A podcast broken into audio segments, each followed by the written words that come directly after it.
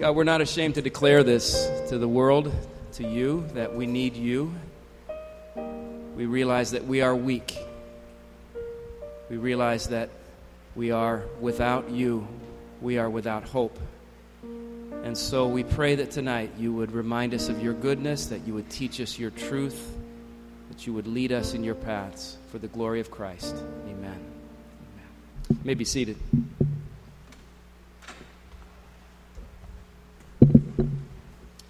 I'm the guy that John was introducing before. I'm uh, David Ellis, and I am so glad to be here tonight. I've, I have worshiped here at Connection Church before. I know many of uh, your staff members and your pastors. Pastor Daniel, Pastor Larry are dear friends, and I'm glad to be here.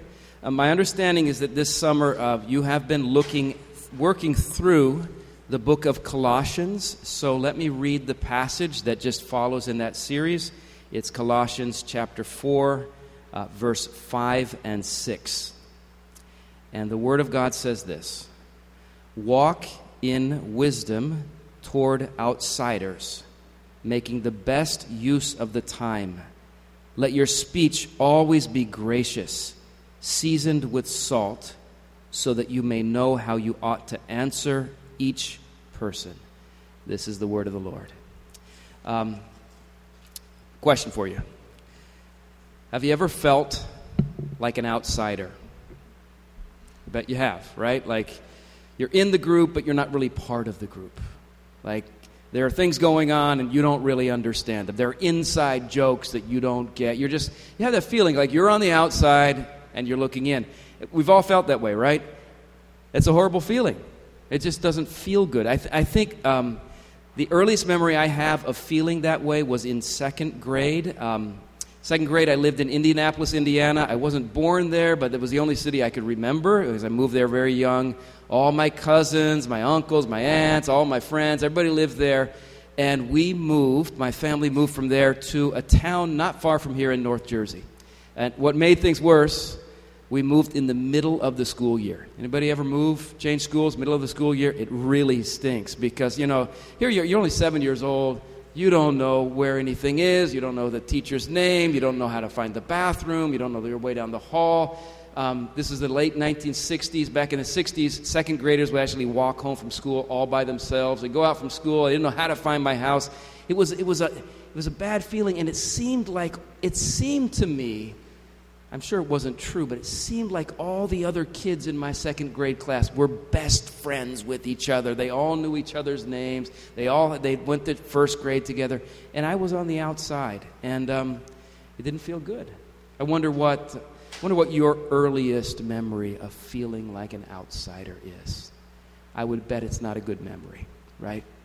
Well, being an outsider doesn't feel good, and this is actually one of the big problems that many people today have with Christianity. This is one of the complaints about the Christian faith. You read the Bible, you read the New Testament, the Bible clearly treats some people as outsiders. I mean, it makes it's just kind of un, unflinching in telling us that in God's eyes, there are people who are inside the kingdom, and there are people who are outside the kingdom. In fact, um, according to Scripture, tonight, every person in this room right now, and I don't know you guys, but everyone here is either inside the family of God or you're outside the family of God. And so there are outsiders. Jesus talked this way. Matthew, Mark chapter four, Jesus was talking to his disciples, and he, and he refers to, he referred to those who were not disciples. You know what he called them? Those on the outside. Ma- Matthew uh, chapter twenty-five, Jesus told a story. You may have heard it. The, we call it the story of the sheep and the goats. He says, he says, the end of time, this is what it's going to be like. All the people of the world will gather before Jesus, and just like a shepherd separate, used to separate, separate sheep from goats, he, Jesus said he will separate all of humanity into two groups. Th- those who are on the inside, who will be welcomed into the kingdom, and those who are on the outside, who will be shut out. And um, we live in a time and we live in a culture when this this idea of exclusivity is not popular. It might even bother some of you here tonight. Sometimes it bothers me, this thought that, that people are, in God's eyes, there are people who are on the outside. So that's why that's why the passage we're looking at today is really important for us, because this it gives us some understanding of why why the Bible talks this way, and better than that, how it is that God wants those of us who know Jesus, and, and I'm assuming many of you here do, maybe not all, but how, how God wants those of us who know Jesus to be interacting with those who don't. So uh, let's look at these two verses, and I, I basically have two, two things I want to point out. Um, first, how God wants followers of Christ, how God wants us to treat those who are on the outside, and then secondly, why. All right, why he wants us to treat them this way. So so how, how does God want um, those who know Christ, who have come into God's family, how, how does he want how does he want us to be interacting with those who, who don't yet know him? And basically these verses tell us, and you find this many places in the New Testament, God wants those who follow Christ to be sh- demonstrating kindness and love and utmost respect toward those who are not Christians. Uh, and, and we're to do this, if you see in this passage, in two different ways. We are to do this toward those on the outside with, first, with our time, and secondly, with the way we talk, with our, our time and our talk. So uh, first, uh, our time, verse five says, walk in wisdom toward outsiders, making the best use of the time. Uh, using time wisely. And this is saying that uh, when we interact with people who maybe don't know Christ, maybe they've never heard about Christ, they're, they're not part of, of his church, um, we are to give them the gift of our time. And uh, you probably would agree with me that for many of us, that's the most precious gift you could give to anyone, because we're all so busy. But we are to interact with people. We're, we're, to, we're to interact in human ways with people around us. And that's um, that's kind of unusual in today's world. I mean, in uh, the city where we live, almost everyone is very, very busy, right? We're all in a hurry. We all have a lot to do. We all have places to go. And we all see hundreds of people every day. I mean, you see, I don't know how many people we run into. Every day we see them. And uh, something happens in our mind. We begin to think of people as just obstacles, right, to be avoided, or or, or objects to be feel annoyed with, or objects to desire, objects, objects to envy. Um, we don't interact with people in a human way. And, and this verse is saying, use use wisdom and use your time in the way that you interact with the people around you. Take some time. Take some time for people. Um, a few years ago, a newspaper in uh, Washington, D C, I guess they wanted a story, so they did an experiment, and they got this man named Joshua Bell. Joshua Bell is renowned right now as one of, if not the most talented violinist, classical violinist in the world. So they got Joshua Bell to um, take his violin, which is worth three point five million dollars, and stand in, they call it the Metro, it's the D C subway system, to stand in a station at the Metro and uh, and to give a free concert for everyone. However, they, instead of wearing his usual tuxedo, right, like he would do at Carnegie Hall, he dressed in jeans and a sweatshirt and a ball cap, and, he, and, no, and they didn't tell anyone it was Joshua Bell. They didn't tell anyone what he... He just stood there and he played classical music, and they wanted to see how people would react. If you uh, go on YouTube and just search Joshua Bell Metro, you'll find it, all right? For hours, he stood there playing this amazing concert, and almost nobody noticed him. They were all in a hurry. They had to get the train. They had to get to work. And, and they just walked past this. That couple threw a dollar in or something. But nobody noticed this man. And and the point of the article that came out in, in the Washington Post was they walked right past this guy, not realizing how um, how special Joshua Bell is. They treated him like just an ordinary guy. Right? Well, listen. The Bible tells us The Bible would tell us that there is no such thing as an ordinary guy or an ordinary gal, right? That that every human being, whether whether you are a talented violinist or just, you know, a normal person like me, every single human being, Genesis one twenty-seven says, every human being in the world is created in the image of Almighty God. You know, theologians for years have wondered exactly what does that mean. There have been whole books written on it, debates. Which, what, is, what does this mean? There's something mysterious about that phrase, that every human being is created in the image of an infinite, eternal God. At the very minimum, here's you know what it means? It means that every person we ever see is of immeasurable importance. There are no ordinary people. Every person we meet has, has been given an undying soul by God and will, will live forever somewhere. You know, people come uh, to New York City. We have some people from North Carolina here today. People come to New York City, and obviously, they're, they're, what do you want to see when you come to New York? You want to see the buildings. You want to see the museums. You want to see the artwork. You want to see the Statue of Liberty. Uh, these are some of the treasures of our city, right? God would say, God would tell us, all of those, all of those buildings, all of those museums put together do not have the value of the first person you see on the street when you walk out of here tonight. There are no ordinary people. We need to take time for them. This great, great quote from C S. Lewis. C S. Lewis said, "There are no ordinary people. You have never talked to a mere mortal. Nations, cultures, arts, civilizations, these are mortal. These are temporary. But it is immortals whom we joke with, work with, marry, snub, and exploit. Immortal horrors or everlasting splendors." And, and his point was, every person we meet, it has been imbued by God with eternal significance. And they're all special. And so um, this passage here is saying that how do we interact with people on the outside? We, we give them the gift of our time. Now, I don't think that, I don't know how you would function if you stop and talked and interacted with everybody you see. I don't think it's get, placing that kind of burden uh, on our shoulders. But I think this th- I think this verse is actually a wonderful invitation for us to just kind of slow down a little bit. And when you're buying a cup of coffee in the corner, actually look in the eyes of the guy who's giving it to you. Or, or, or when you when you walk down the street, actually saying hello to a neighbor, just a, a little bit of time.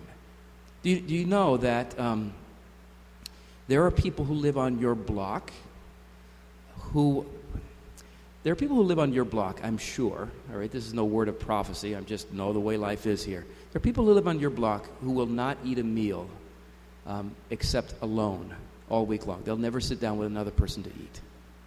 And they might never have anybody really stop and say hi to them. You know, they're just kind of isolated. Can you, ima- can you imagine how they would feel if, for example, you just stopped and said, "Hey, I'm Bill," or "I'm Mary," or whoever you are. Just the gift of time. All right, so um, we're to interact by giving the people the gift of our time. And the phrase that it used here says, making the best use of our time, which um, is a, a good translation, but literally in the Greek what it says, it says buying up the time, which you, you, you realize why they don't say that, because what does that mean, buying up the time? But apparently the idea was, um, imagine that you, you're in the marketplace, you're in a store, and you find you find something that is, the price is so amazing. Let's say you walk into you walk into the Apple store, and I, iPads are on sale for five dollars a piece, right? What would you do? You would buy every one of them, all everyone in stock. You pull out your credit card. I want all of them. They're like this. This is a bar. I can't let any of them be wasted, right? And so the idea is every moment of time is precious. Buy them all. Don't let any of them be wasted. So the idea is um, let's show the love of Christ to others with our time, and, and secondly with, with our talk, with the way that we talk to others. Um, ask yourself, what reputation do Christians have in this world uh, for the way that we talk to others? Now, I think a lot of people would say Christians are those people who are always condemning, always pointing out people's flaws, always judging, always telling people that they're wrong. That's that's the reputation. I don't know if we deserve it or not. Some of us maybe we do. But that's not the way that we're to be speaking to people. It, it says here, uh, verse six, "Let your speech always be gracious, seasoned with salt, so that you may know how you ought to answer each person." So um, we are to we are to talk to those around us in, in a in a gracious, kind, respectful way. It's an interesting phrase, seasoned with salt. What do you what do you think it means to have your conversation seasoned with salt? I, I'm I'm not sure. The best guess that I've heard that it it, it means this. Um, our conversation is to be flavored with grace. All right? In such a way, you know how salt makes you thirsty? You eat potato chips, you just have to have something to drink. Um, in such, uh, let our conversation be um, flavored with grace in such a way that people are thirsty for Jesus, to talk to people in that way. Um, what's interesting to me is it says, let your speech always be gracious, um, not, it doesn't just say, let your speech be gracious when you're talking to people about Jesus, right? You know, you you have the, you you get yourself all psyched up, and you're talking to your coworker about Jesus, and so I got to be in my best behavior right now because I'm witnessing. So let me be gracious. It says, let your speech always be gracious, all the time when we when we talk to people, um, to let the, the love and the grace of Jesus just some, somehow kind of saturate the way we talk, so that it flavors our conversation with them. Um, It says we we are to do this so we will know how we ought to answer each person. And um, if you think about that, if we are to be giving answers to others, that means that they are to be asking us questions, which means for people to ask us questions, there have to be moments when we actually close our mouths and we listen to them. So I think this verse is saying we, we need to, with God's help, this is not easy, but we need to become really, really good listeners. Just ask people.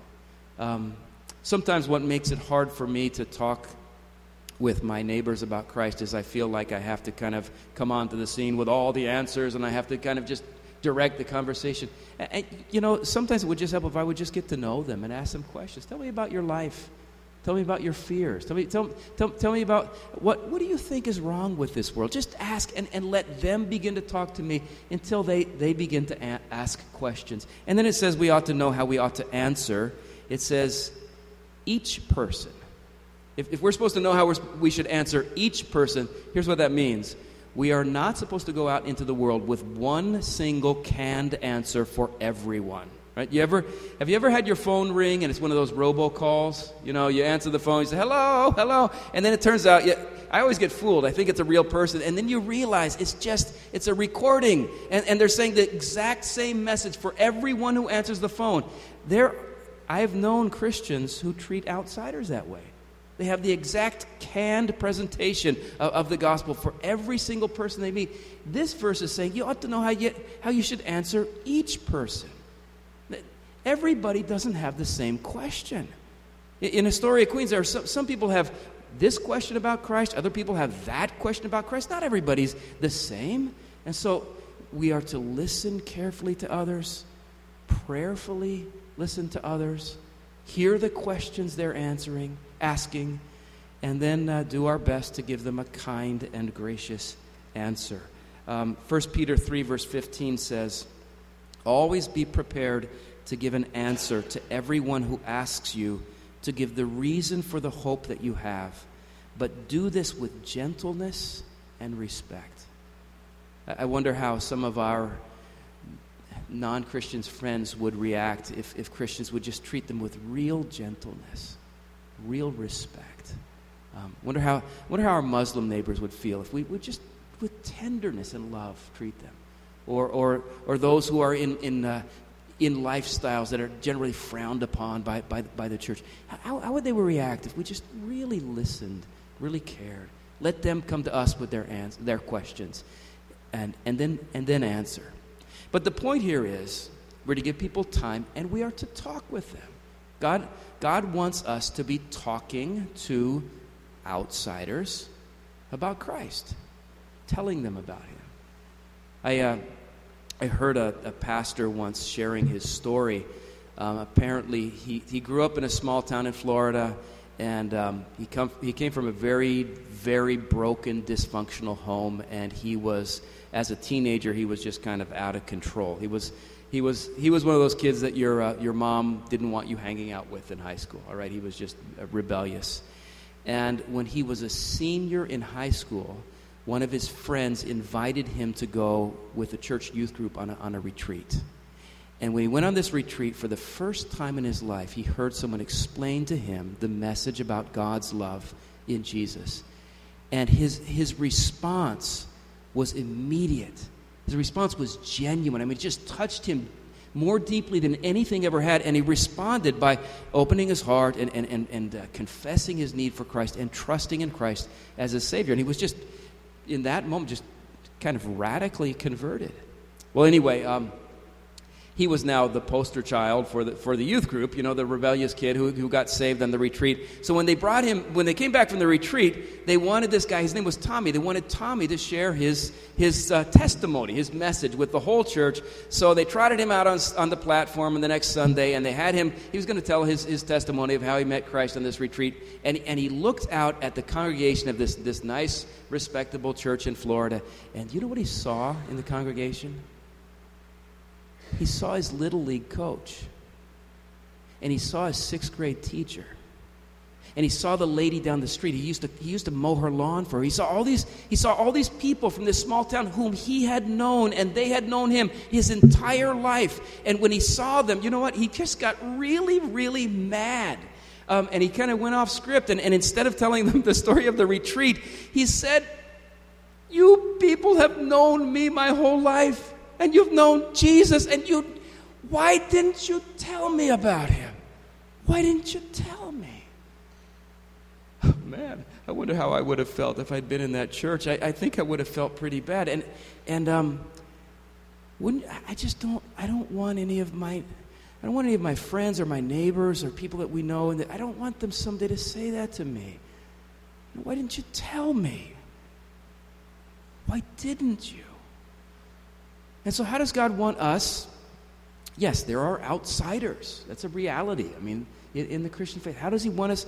He, he wants us treating every single person that we meet, to the extent that we can, with genuine respect and love, give, giving them, to the extent that we're able, giving them the, tent, the, the gift of our time.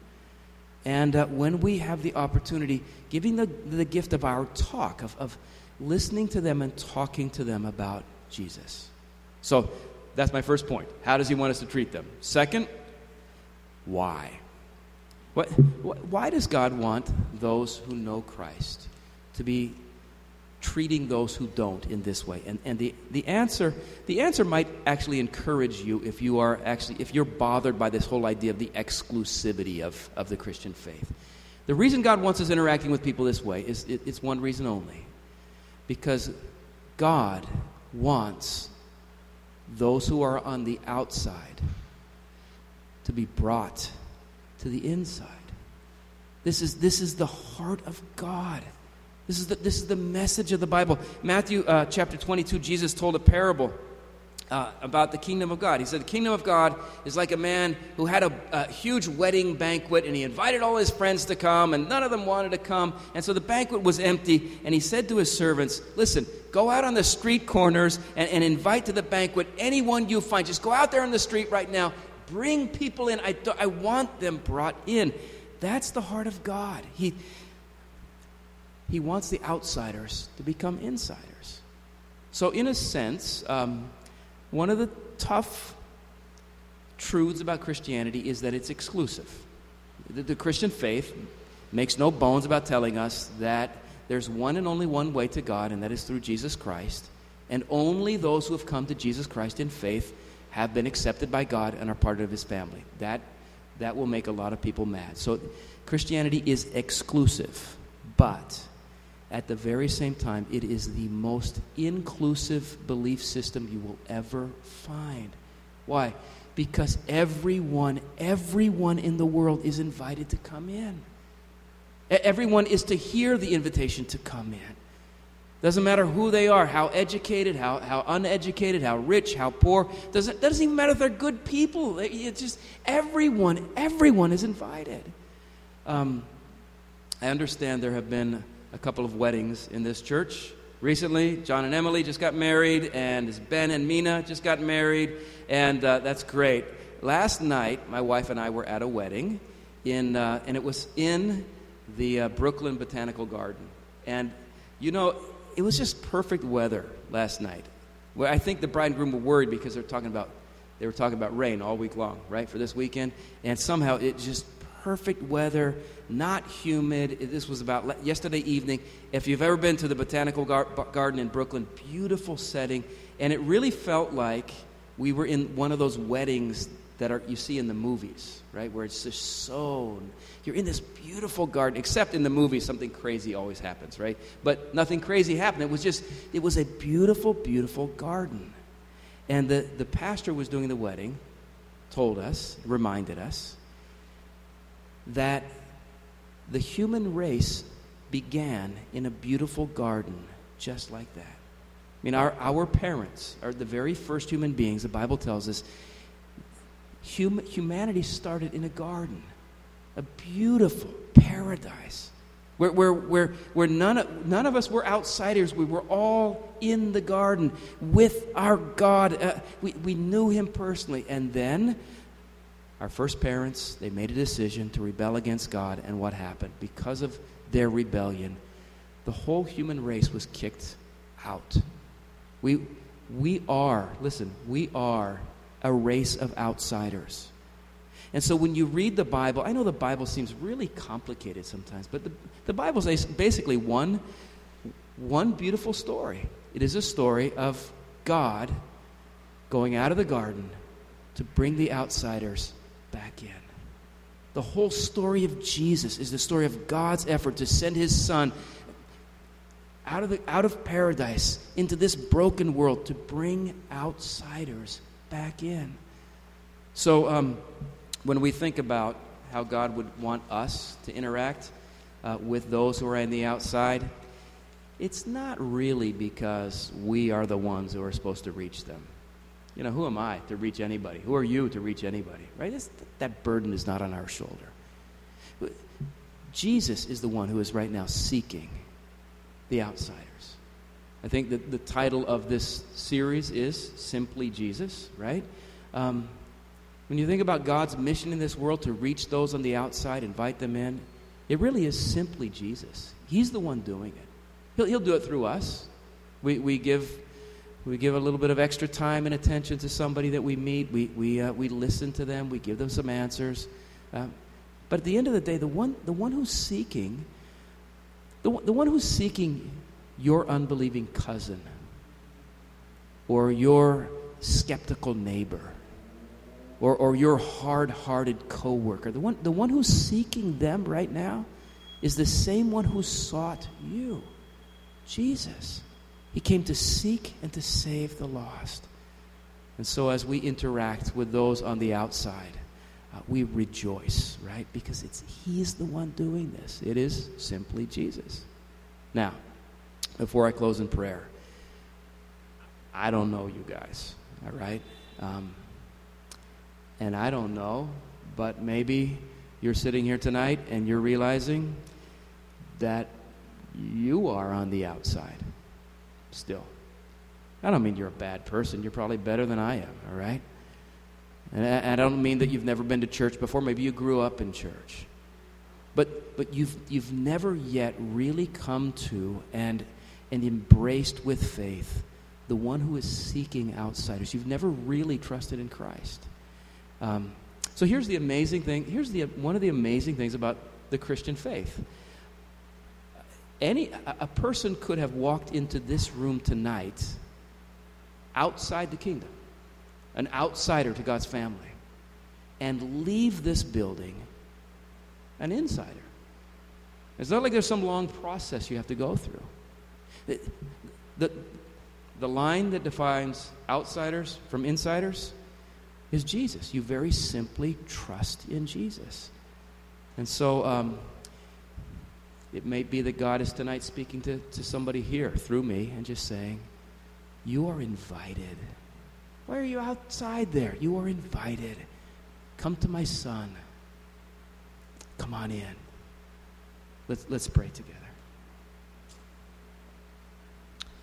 Our Father in heaven, we thank you that you did not turn your back on us when we were outside the kingdom. That in the person of Jesus, you came out looking for us. We thank you for, for that. We, we pray that you will help us as we interact with those who are still outside of your family. Give us, give us a special grace to see people around us with new eyes, to give them the gift of our time, to, to uh, lovingly talk with them, learn their names, share with them the, the name of Jesus. And we pray that as we do this with your help, that more and more of those who are on the outside will be brought inside uh, to the place of your love. And we pray this in Christ's name. Amen.